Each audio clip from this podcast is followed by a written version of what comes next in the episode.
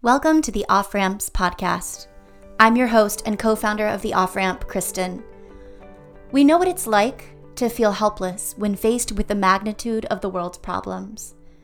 You want to do something about it, but don't know how or where to start. Well, that's why we're here. At the Off Ramp, our goal is twofold. First, to keep you informed about the ongoings in immigration, migration, and global affairs. And second, to connect you with opportunities to make a real difference in the lives of forcibly displaced people both near and far.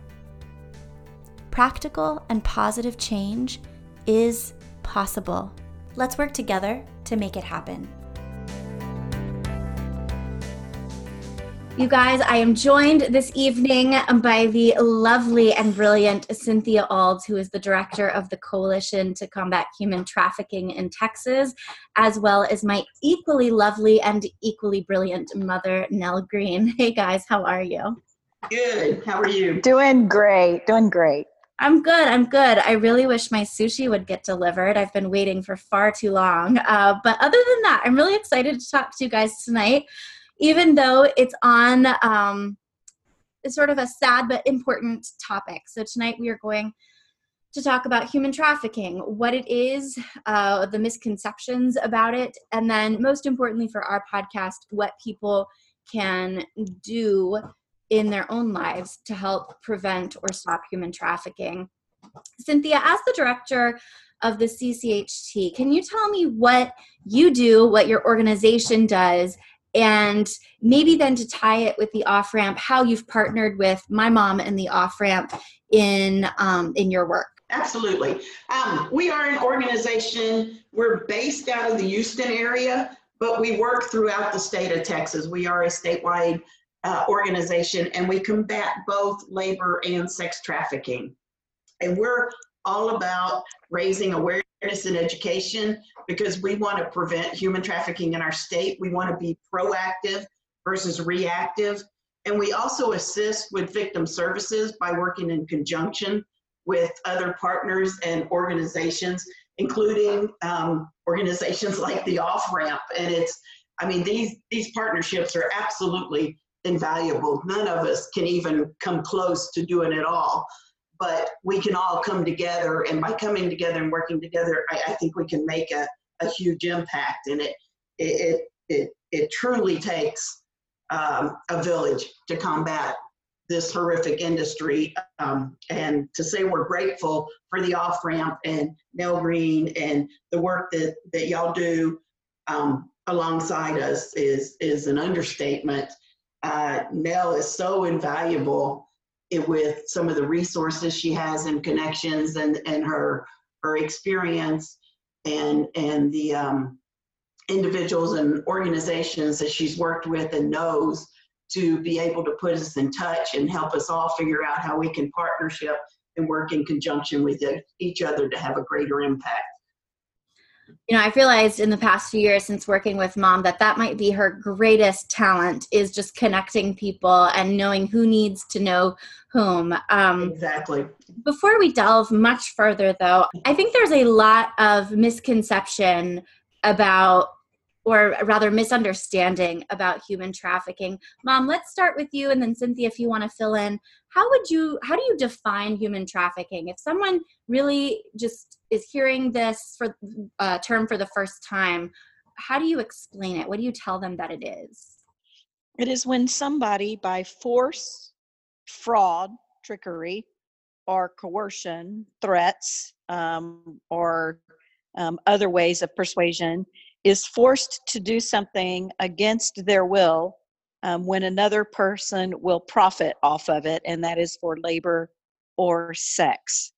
And I would say that if I were going to give any one huge misconception of, of human trafficking, it's this picture um, that human trafficking is all about um, somebody who gets kidnapped. Um, maybe they're um, given a drug or um, or they're picked up off the street or something like that, and then they're forced into the sex industry. That is actually way less than ten percent of the actual human trafficking that takes place. Um, I believe I read a statistic recently that said Crime Stoppers put that at about um, 9% of the actual human trafficking that's taking place. Another um, serious misconception about human trafficking um, is, and, and this is partly due to media hype, um, it's that human trafficking is all about the young girls and children who are being sex trafficked.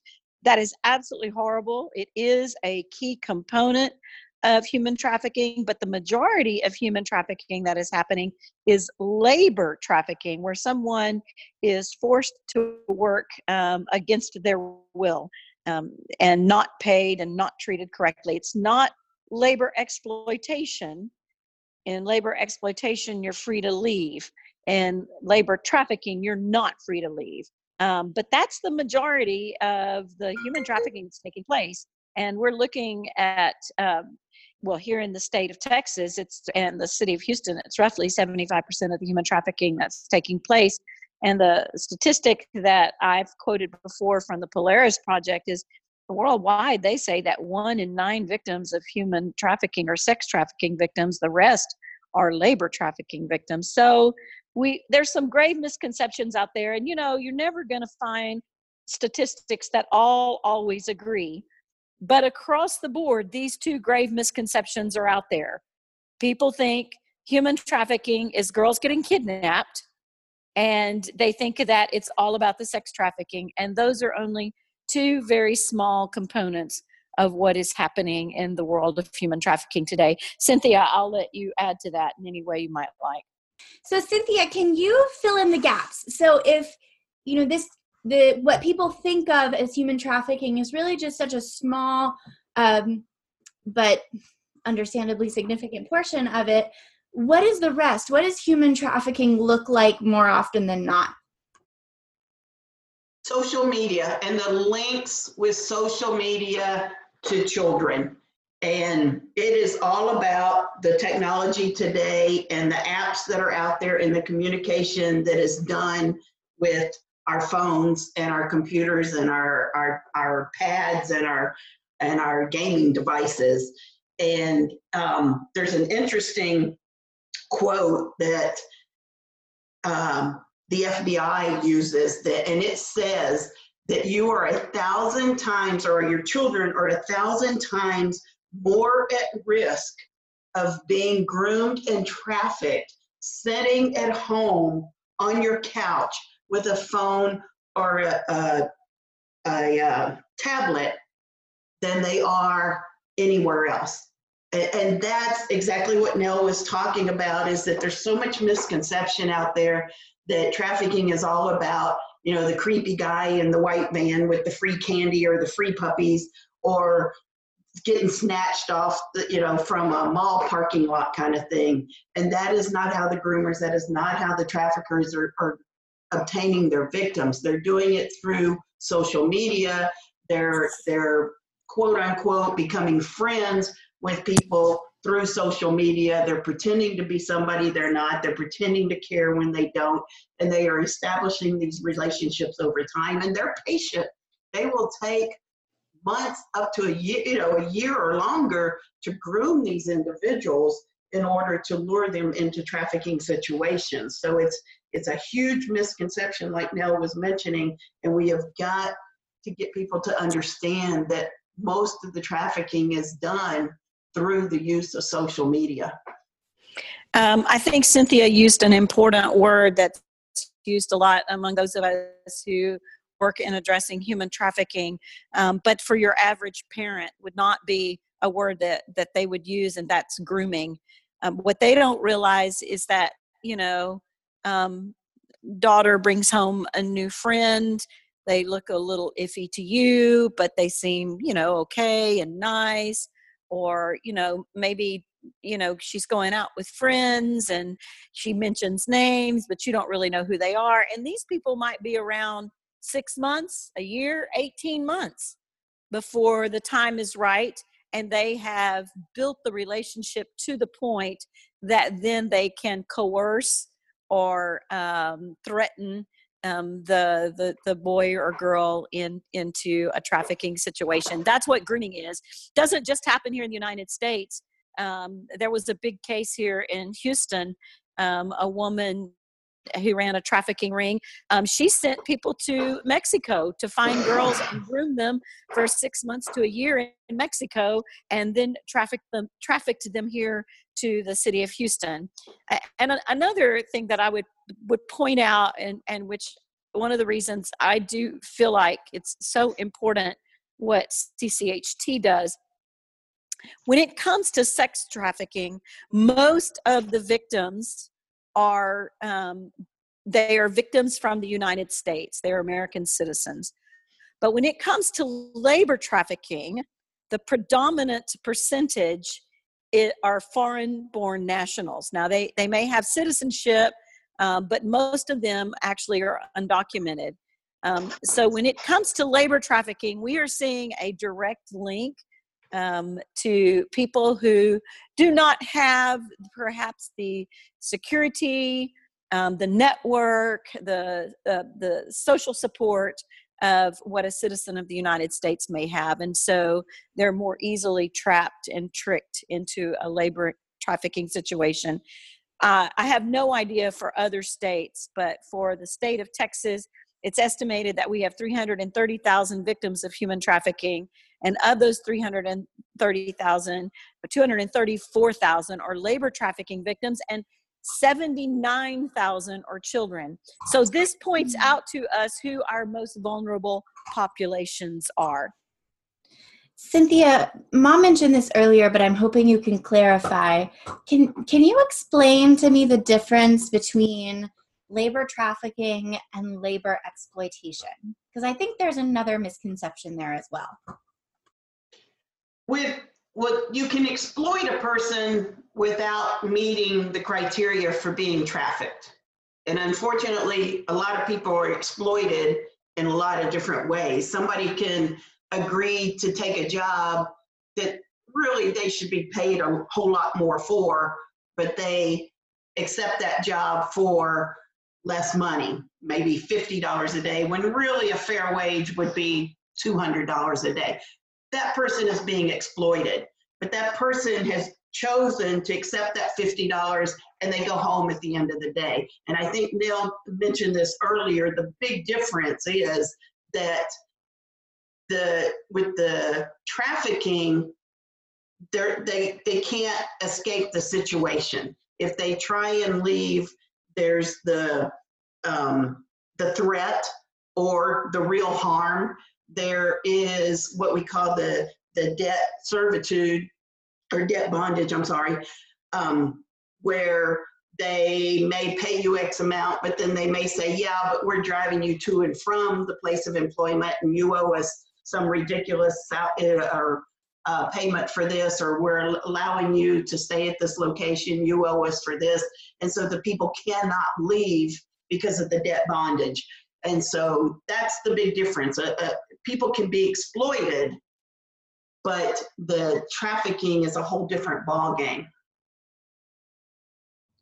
And what does trafficking look like in Texas? Because CCHT is uh, Texas based, and um, but you are statewide. Obviously, you have a border with Mexico. Mom mentioned that that factors into a lot of the trafficking that occurs within the state. Can you just give us a, a picture, an overview of the trafficking industry, as you called it earlier, in the state of Texas today?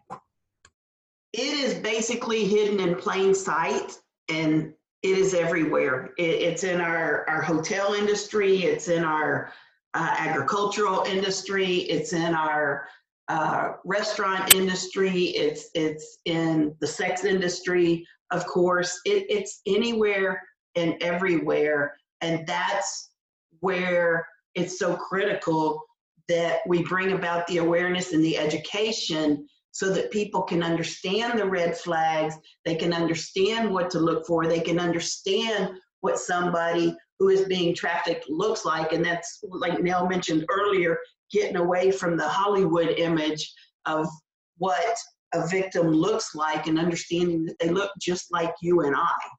Because trafficking is taking place everywhere, every day, in every city. And so we have got to get that education out there so that people know what to look for and then know the National Human Trafficking Hotline number to call so that help can be um, received. We would be remiss if we did not make sure everybody on this podcast hears the National Human Trafficking Hotline number, and that number is 888 3737 888. So, again, that number is 888 3737 888.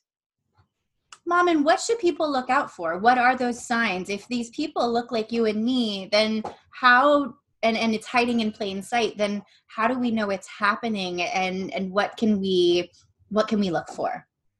So I think you're looking for a couple of different things, depending on if you're looking at uh, labor trafficking or sex trafficking, and also depending on the industry where you're at, the things that you might look for. Let's say you're a teacher and you've got a high school student who has been a great student, um, but all of a sudden that student begins to drop off in their grades. Um, they tend to not be at school anymore. They have unexplained illnesses. Um, they seem more unkempt. They seem afraid. Um, and they don't um, keep the same friends and and you may try to get some explanations and you may try to talk but there's real avoidance. Uh, uh you know as a teacher or a counselor you just notice really different um, behaviors. Maybe you're in the medical industry and somebody shows up in your um, in your er with unexplained illnesses um, and perhaps there's somebody close by that doesn't seem to want to let this person out of their sight it's not a not a husband not a father not somebody else just somebody that seems to be there maybe even answering for this person in, in most cases, if not all, there's going to be an element of fear, a reluctance to answer questions, a reluctance to give details, a reluctance to explain how they're in the situation that, are, that they're in. But maybe it maybe you're a parent and all of a sudden um, your your son or daughter has had this group of friends for a really long time and all of a sudden they're not hanging out with those people and they're hanging out with somebody else and they don't always want to give you explanation as to who they're with and what they're doing and maybe their grades begin to drop. Maybe they've been a great uh, band student and all of a sudden you know no we don't want to be a part of band anymore. Um, you just see changes in behavior that cause you grave start dressing differently. That's also another real thing for um, um, for parents to, to be watchful for. You just notice changes in behavior that you think this is not my child.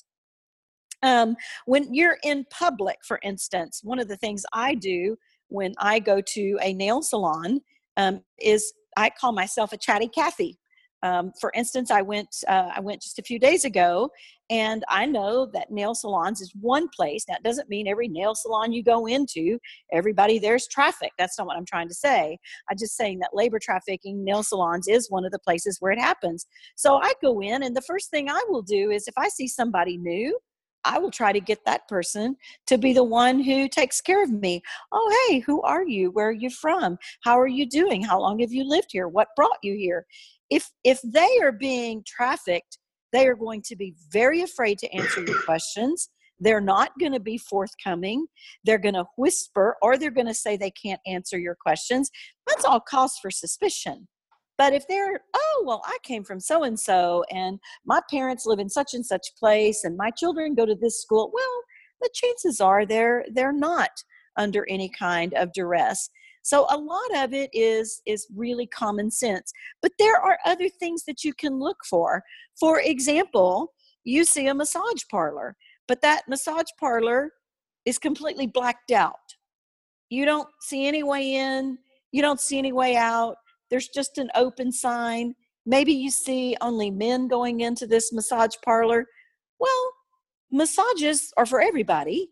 Um, and it should be an open, pretty, obvious type business. So these are the kinds of things you want to pay attention to, and you can do it every bit in your daily life. Also, I would say a word to youth. Um, youth get to see interactions between their friends and others that parents don't get to see and they are often witnesses to changes in um, in their friends behaviors and and their other acquaintances um, that can be real red flags and it's hard for youth to to speak up and to say hey this is what i'm seeing and and you know it bothers me it scares me i'm concerned uh, but i really encourage them to do that. I've probably left out a lot of signs and things that cynthia can fill in but a lot of it for for me at this point after learning about it just seems to be common sense Cynthia, I'd love for you to jump in and maybe share a story or two where you or someone you know have simply just started making conversation with someone and realized that it the situation was off or something was wrong. I, I feel like especially in these instances, there is real power in storytelling. Can you just speak to a few of those instances? I, I, I, I guess I would probably, and Nell, you can jump in here too. When we were canvassing post Harvey and going house to house and going business to business, and part of it is just that feel it's that going in 10 different businesses and telling them about human trafficking and can we, and, and inquiring as to if we can put up a sign with the National Human Trafficking Hotline number and going in and some places being more than happy to let you uh, post the signage, but then some of them really not wanting you to. And, and then talking to people and finding out that, yeah, this situation or that situation was taking place at different locations. And then learning that, well, there was definitely trafficking going on in that situation. And, and now I'm, I'm thinking in terms of the um, hair salon where they had the girls coming in and then it dawned on the, the uh, salon person that the girls were needing the all being the man was bringing in multiple girls all wanting them fixed up. Exactly. And, yeah and like i said now you may could tell that story better than i could. Um, well it was really unique. A, a law had just come out um, not long before for texas that um, beauty salons um, had to post the national human trafficking hotline um, in the salons. And you know at first thought you're like why why hair salons and not you know um, all of your hotels and all of your convenience stores etc um, but the reason is just exactly what cynthia just said. It's because you know um, before um, girls are are being bought and sold um, in the evening uh, very often they're taken to get hair and nails and those sorts of things done and we were in an area of houston that we knew to be at high risk for either trafficking victims to be found or victims of trafficking to be brought to that area. And we actually found several places where um, there was a very strong indication that human trafficking was taking place. But we would go into these salons and it would be like, yep, we've got it. They would show us the hotline or they would say, yeah, absolutely, put it up. But we went into a couple, and this one in particular, um, they did not want us there. Do you remember that, Cynthia? I do. I remember they, very well. They were just like, uh, nope, you don't belong here. You need to get out. This is, and you know, we thought, okay, but you know, this is the law. You now are required to put this up. And um, they they essentially were like let's escort you out it was it was very obvious that things were going on there and again the demeanor that i was speaking of fear looking around being sure no one was listening being sure that they couldn't get caught doing anything and then trying to get us out as quickly as they could um, it led us to know okay wait a minute something's going on here um, that is not on the up and up. And then there was another um, salon. Um, I'll just be honest and I'll say that after we took a good look at it, Cynthia and I simply did not go into. so what do you do? You you encounter a situation that makes you feel uncomfortable. You are pretty sure that something not okay is happening you know, you guys are well informed, you have contacts. Mom, you've spoken before about uh, talking to the police locally. In a situation like that, should someone just call the hotline number that you gave, or is there another course of action as well? Nope, call the hotline. That's what we do every Absolutely. single time. Okay. 888 3737 888. Call the hotline every single time. There's a couple of reasons, um, and I'll let Cynthia jump in on this too. There's a couple of reasons to call the hotline, but one is it's not up to you to know what's the best course of action. How can we know that? You know, we are just citizens who are keeping alert, and, you know, we want to, if we see something, say something. Um, but if you call the hotline, they do know the correct course of action. They do know who to call. Should it be the FBI? Should it be the local police department? Should it be Homeland Security? They know these things, and you don't have to know them. And I think that's an important part, point, because they will contact the proper authorities and they will contact the authorities that also have the training to know what next steps to take and how to go about it in a safe manner. We don't ever want to put anybody at any risk. We want the we want the public to be the eyes and the ears and to make the calls to the human trafficking hotline number. And I, I want to also throw in that you can also text to 233733, which spells out be free. So you can text or call. It's available 24 7, 365 days a year. It's a free call. If you want to choose to be anonymous, you can, and it's available in over 200 languages. So that is absolutely what we say is the way to go. And then let those who are trained and know what to do and the right groups go in to take the action. And Cynthia brought up a good point as well.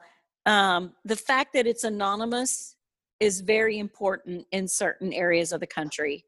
Um, there, there are people who are really afraid um, that their name would get out there, that they are the ones who made a phone call and informed authorities. But the National Human Trafficking Hotline can be anonymous. However, I'm also asked this question if you want to give your name and number, and there is reason to, they will follow up with you um, to see if you've seen anything else. Um, like there was one time I got a series of emails um, that alerted me to a trafficking situation in another part of the state. I called the National Human Trafficking Hotline. They followed up with me for a couple of three weeks until the email stopped to just be sure that you know nothing else had had come about. So it, it's it's an important hotline. So let's shift a little bit and let's talk about the border. You both, to my knowledge, uh, visit the border from time to time, if not regularly, and it is not just because um, I don't know, it's uh, immigration is a hot topic right now. There is real work to be done there, and few people understand what's happening and how it affects the human trafficking industry. Cynthia, can you talk about the situation at the border right now and how your organization is, um, what your organization is doing down there? Absolutely. There are, we all know that there are a lot of issues going on with immigration. And one thing we stay away from is, is we do not make it a, a political issue. Our issue is with the individual our issue is with every person matters, every person counts. It is never, ever okay for one human being to exploit another. It doesn't matter who they are, it doesn't matter their nationality, it doesn't matter their sexual preference, it doesn't matter legal or illegal status. None of that matters. We care about the person's dignity. And so, in saying that, we want to do everything we can to help an individual from becoming a victim of human trafficking. And so some of the work that we do down, down along the border is directed specifically at displaced individuals who basically are sitting ducks. They're, they found themselves in a position where they're kind of in a limbo. They, they can't really go back to their country of origin. They can't move forward yet until their case can be heard. And so they're kind of in this, this state of limbo where there really aren't any jobs. There's nothing to do. There's no way to provide for themselves or their families. And, and, and basically, they're, they're just sitting ducks in limbo there that that traffickers can just pounce on and can come in and make a job sound really good or a position sound good or doing something sound really good and before they know it they're following those individuals and they find themselves in a trafficking situation and so we are doing a number of different things along the border to reach these people and prevent it before it happens one of the things we do are pack these gallon uh, snack bags and in them they have water bottles, Vienna sausage, uh, granola bars, crackers, uh, those type things. But we also include a card that on one side is English, the other side is Spanish, and it asks specific questions. Is this happening to you? Are you finding yourself in this position? Has this occurred? If so, you could be a victim of human trafficking. Call the National Human Trafficking Hotline number. We put that number on there. We put the the uh, texting information on there. And like I said, English one side, Spanish on the other. And so we, it's a boots on the ground, uh, grassroots effort to get those packets into the hands of people who are at risk of being trafficked. And that's done by working in partnership with churches, primarily along the border. And then I'm super proud of a uh, PSA, a public service announcement that we produced, we found that if you go to the internet and you want to learn more about trafficking, you want to learn more about what you can do about it and that kind of thing, there, there's a ton of information out there. But there was very, very, very little that speaks directly to an individual who is either being trafficked or at risk of being trafficked. And it, it's mind boggling to think about it, but a very, very, very small percentage of people who are trafficked realize that they're trafficked. They don't self identify as a victim. And if they don't realize they're a victim, how do they know who to call for help? How do they even know that there are services available? How do they even know who to call or what to do? And so we produce these three minute um, PSAs, again, one in English, one in Spanish, and they speak directly to an individual. Is this happening to you? Are your papers being held? Are you working long hours and paid very little? Are you free to leave? Um, all these different questions that it asked over the period of the three questions. And along the bottom, the whole time on the screen, it's running the National Human Trafficking Hotline number. It's in the easy to remember format 888 3737 888. So we're hopeful that if they watch this for three minutes, and they will that number will be ingrained in their head and then in their mind and then they can call it if they find themselves in that position and so we have had these put in to churches um, we're going down here in the next month or so to put them in some of the shelters any place and every place that people gather and they have there's there's time that they're sitting that they can just view this TV screen, and this is just running in a loop over and over and over. So they're hearing it every three minutes so that they will be aware of the information so that they will hopefully not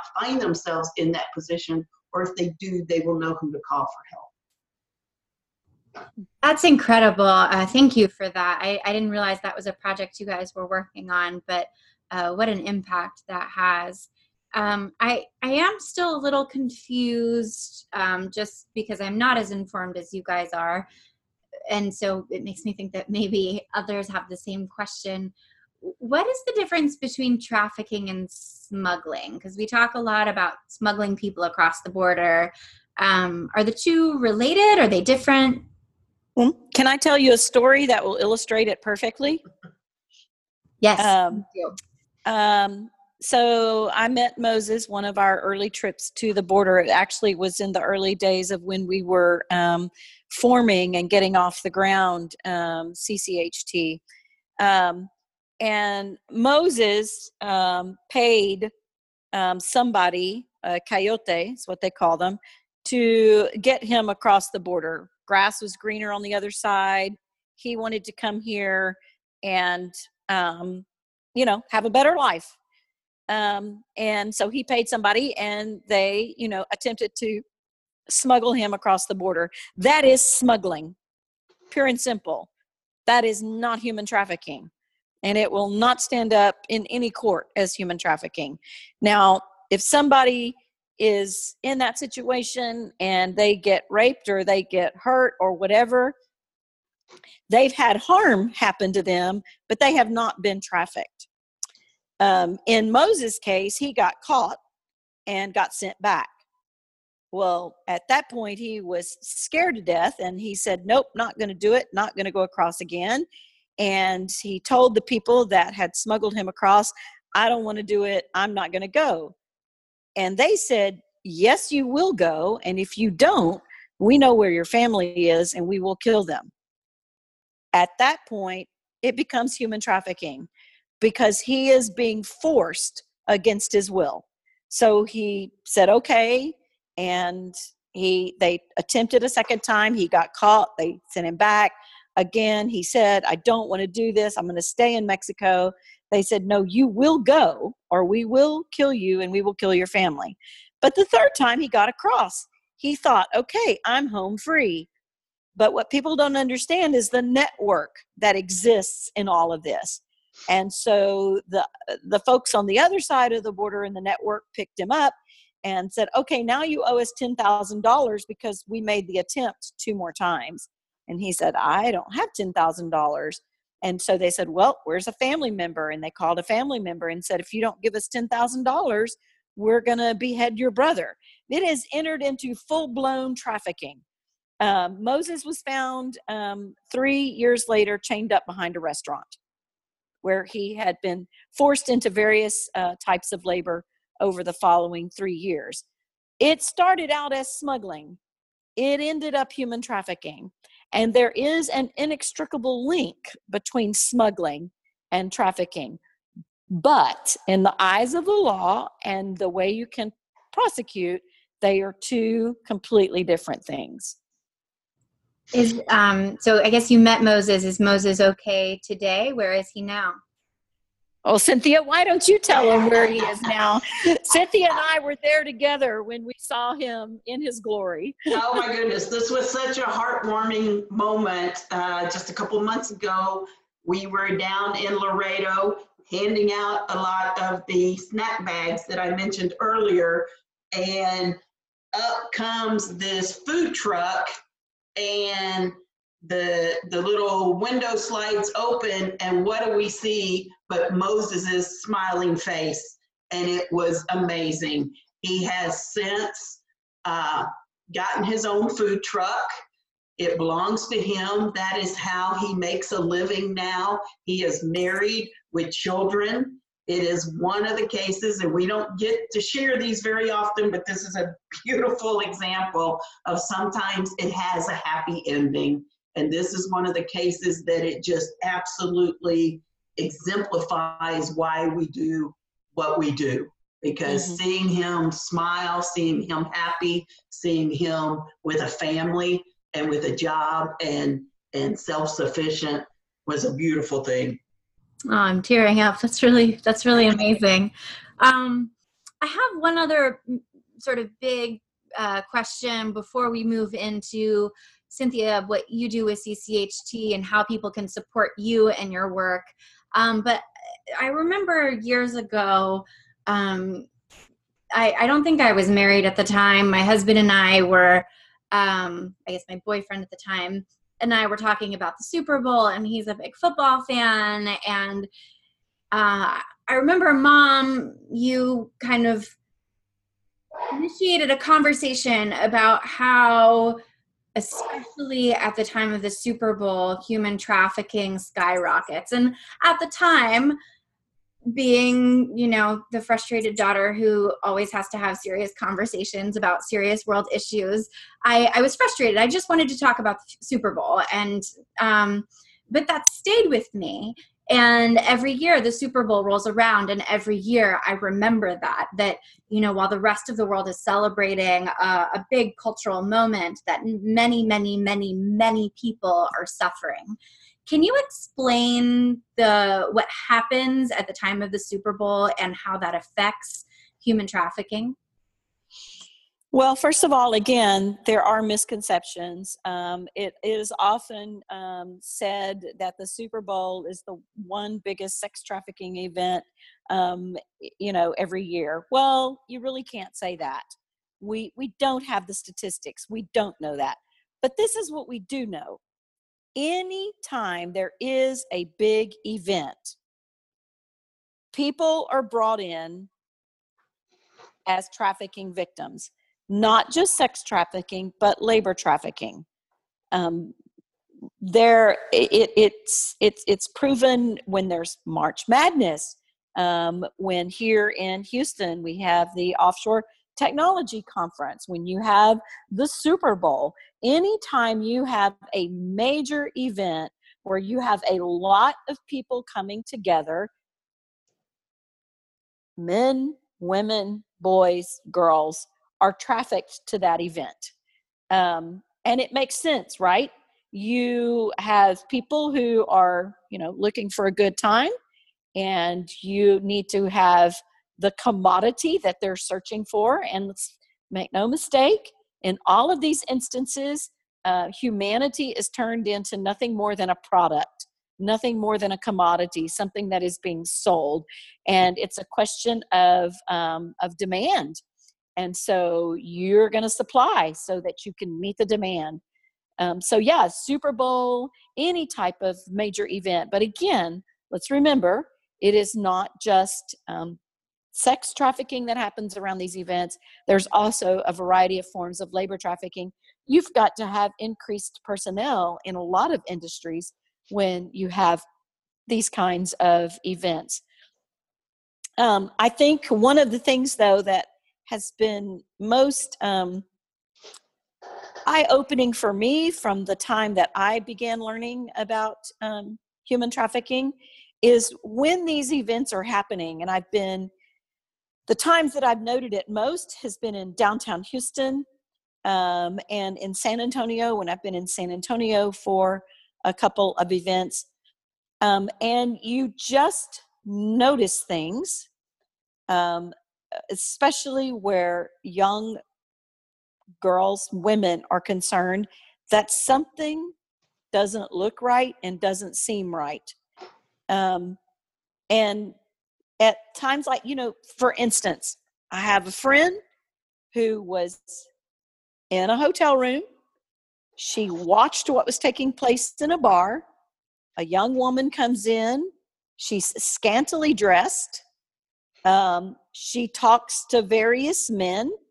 Eventually, she is in the company of one gentleman in particular.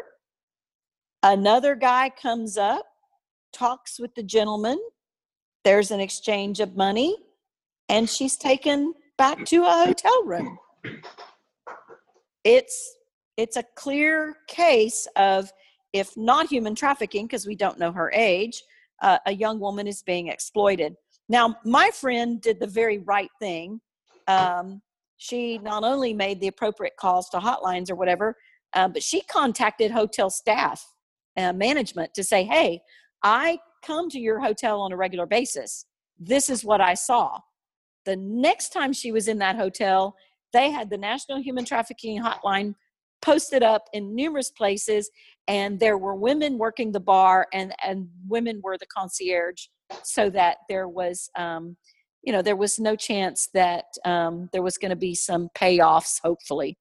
So um, uh, so yeah big events bring in business all kinds of business. I don't know what you might add to that cynthia. No i think you you pretty much covered that but and I, I think that is an important distinction to make though is because we do hear you know super bowl brings in the, or is the number one event for human trafficking. And it's, it's, it's kind of that misconception that we don't want to not have our eyes and ears just as open at any other time. any, like Nell mentioned, any major event, any big event that brings in a lot of people from out of town is going to be something where you're going to see instances of human trafficking increase. Mm. Well, Cynthia, tell us a little bit more about the coalition, how you got started uh, with the coalition. Can you just speak to your work specifically and what you may need from us? Absolutely. As far as how we came about, this is where I have to give all credit to your mom. really, was, really do you have to, Cynthia? We always I really do. I really do. It was her brainchild. Um, back when she was seeing what was happening. Uh, we were all in different positions and we were working on anti-trafficking efforts. Everybody was seeing what was going on and knew something needed to be done. And Nell just took the action, put out the emails and said, guys, why don't we just figure out what we can do? I don't know what it's gonna look like, but why don't we just get together and see if we can do something to stop human trafficking? What if we could stop trafficking along what we call our gateway cities uh, along the border before it ever got to our destination cities, the big cities like Houston, San Antonio, Austin, etc. And so that was back in what, now, 2012, 2013? Um, a group yeah something like that i don't don't remember and, and you know a unanimous commitment was made that absolutely we are going to do bring about all the awareness and education we can in order to prevent human trafficking. We're going to make a difference in the state of Texas, and we're going to work to get these numbers down and to keep people from becoming involved in human trafficking before it got to the point of somebody becoming a victim and then having to go through the restoration, the rehabilitation, the reintegration into society after undergoing a horrific traumatic time. And that's if those individuals were, were even rescued because unfortunately, many of them do not even make it through the period of being trafficked. And so we formed the coalition. Um, we do a, a, variety of work, like we said, throughout the state of Texas as far as how people can work. Absolutely, donations are, are the heart of keeping us um, going. We are a 501c3 um, nonprofit organization, so we do rely heavily on the the kindness of those who give, so that we can continue the work. Um, we always need volunteers, like I mentioned, the the uh, snack bags. We need groups who will collect the items that go in the snack bags, the Vienna sausages, the waters, the, the granola bars, the the uh, peanut butter and crackers and all those kind of things. We need groups that will put the snack bags together. We can get them down to the border, but we have to have somebody put them all together. And so it is a huge help when a church or a group or an organization or um, we'll all get together and, and put assemble those those gift bags or not gift bags but the snack bags um, we put together presentations there's a a documentary put out by the Texas Attorney General's office. It's called Be the One. It is an excellent video that is not quite an hour long. It tells the actual cases of human trafficking, both sex and labor, that took place here in the state of Texas, and it's told by the actual victims. It's an excellent video. We will show that to your church group, to your organization, to to whatever to the general public. We'll, we're actually in the midst of working on another one of those. We, we, we do them in colleges and universities. We just finished one at Texas Southern University um, in the last week or so. And so we'll show that documentary so that people can understand exactly what human trafficking looks like here in our state. And then we follow it up with a panel of experts so that we can have a time of question and answering. Um, we typically try and have somebody from law enforcement represented there, maybe somebody from the legal side, other experts in the field, sometimes a survivor, um, and, sometimes somebody from some of the advocacy groups that work with individuals after they are rescued and that type thing so that people can can get their questions addressed. So that's a an excellent opportunity and we need people that will say, you know what, yes, you can come to to to this church or you can come to um, this location and help us put that all together and, and make that happen. um, trainings. It, it just, we'll do the trainings anywhere. We have a human trafficking 101. Again, we just need people to say, yes, I'll help you find the locations. We're getting ready to do one here in the next month where one of our volunteers said, I'll do the legwork. I'll go out and I'll find the location for you and I'll help you get all that put together. That is a huge help. Um, and then individuals that just have time to share their gift. If they're a grant writer or they're good with social media outreach or producing videos or they're a graphics artist or something like that where they can help us with some of our literature and that kind of thing. We always need translators that can help us translate some of the materials because we are statewide. We do need a lot of our, or all of our materials in both um, Spanish and English. So there really is an unlimited number of ways that people can volunteer and, and help our organization so that we can continue the work that we do. And Cynthia, where where can we find you? What's the website? Are you on social media? Um, just point us in the direction of CCHT, and so that we can we can act on all of these uh, opportunities. Absolutely, our website is cchttx.com. That's Coalition to Combat Human Trafficking in Texas. So cchttx.com, and then we are on Facebook. We're on Instagram as well. You can just put the Coalition to Combat Human Trafficking TX underscore TX.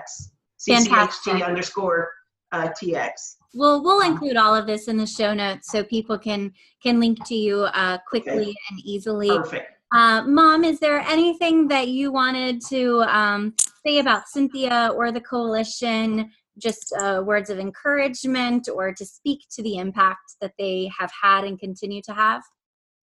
I would say that Cynthia said something right at the beginning that is really important. None of us can do this by ourselves.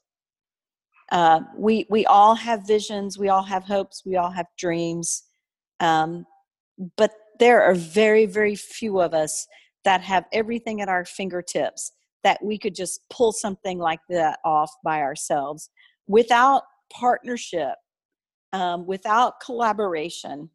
The job is not going to get done and so that is vitally important. But uh, Cynthia also mentioned this word that for me, um, it is the way we will end human trafficking, and that is grassroots.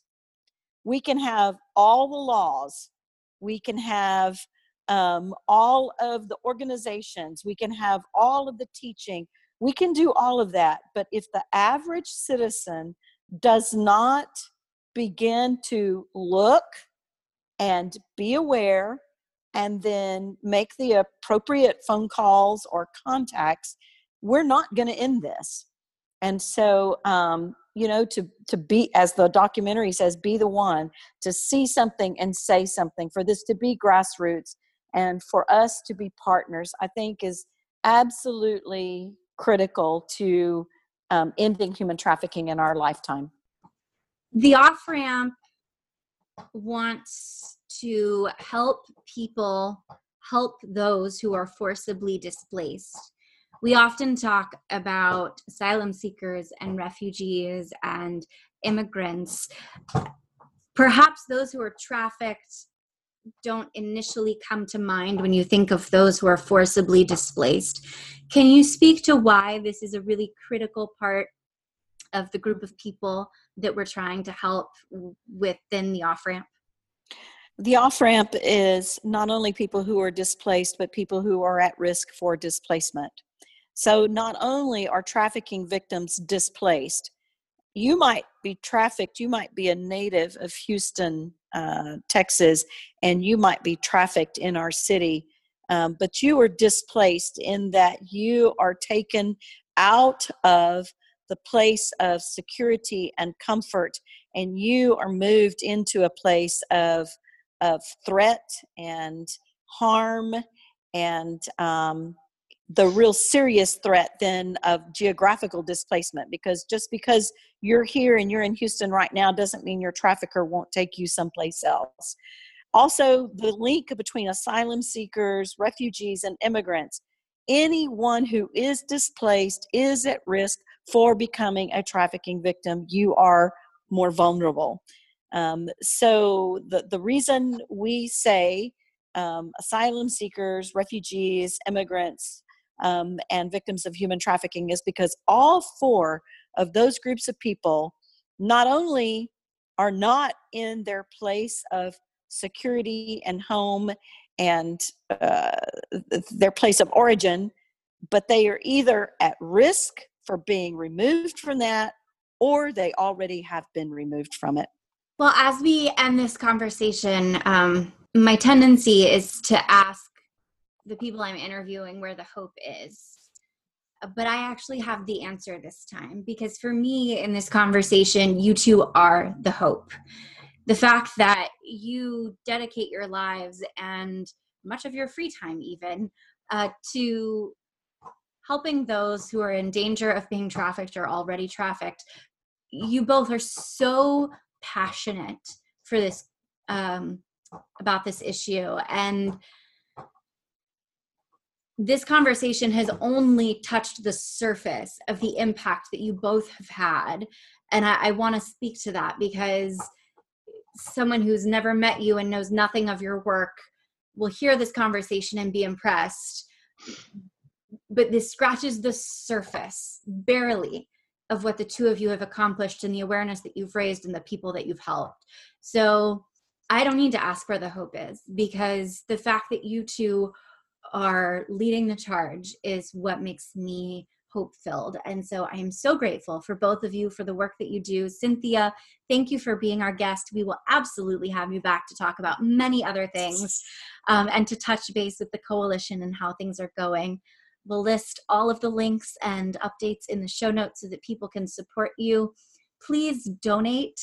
Um, if you can't donate, volunteer, but the importance of unrestricted funds can't be overstated when it comes to this kind of work. So if you are able to even donate a small amount, please do so. And um, just thank you for being here tonight and for talking with me. Thanks for listening to the Off Ramps podcast. If you were inspired to act during this conversation, you can find us and learn more at theofframp.org or follow us on Instagram and Facebook. Helplessness and hopelessness do not have to define your future or the world's. Become a changemaker today.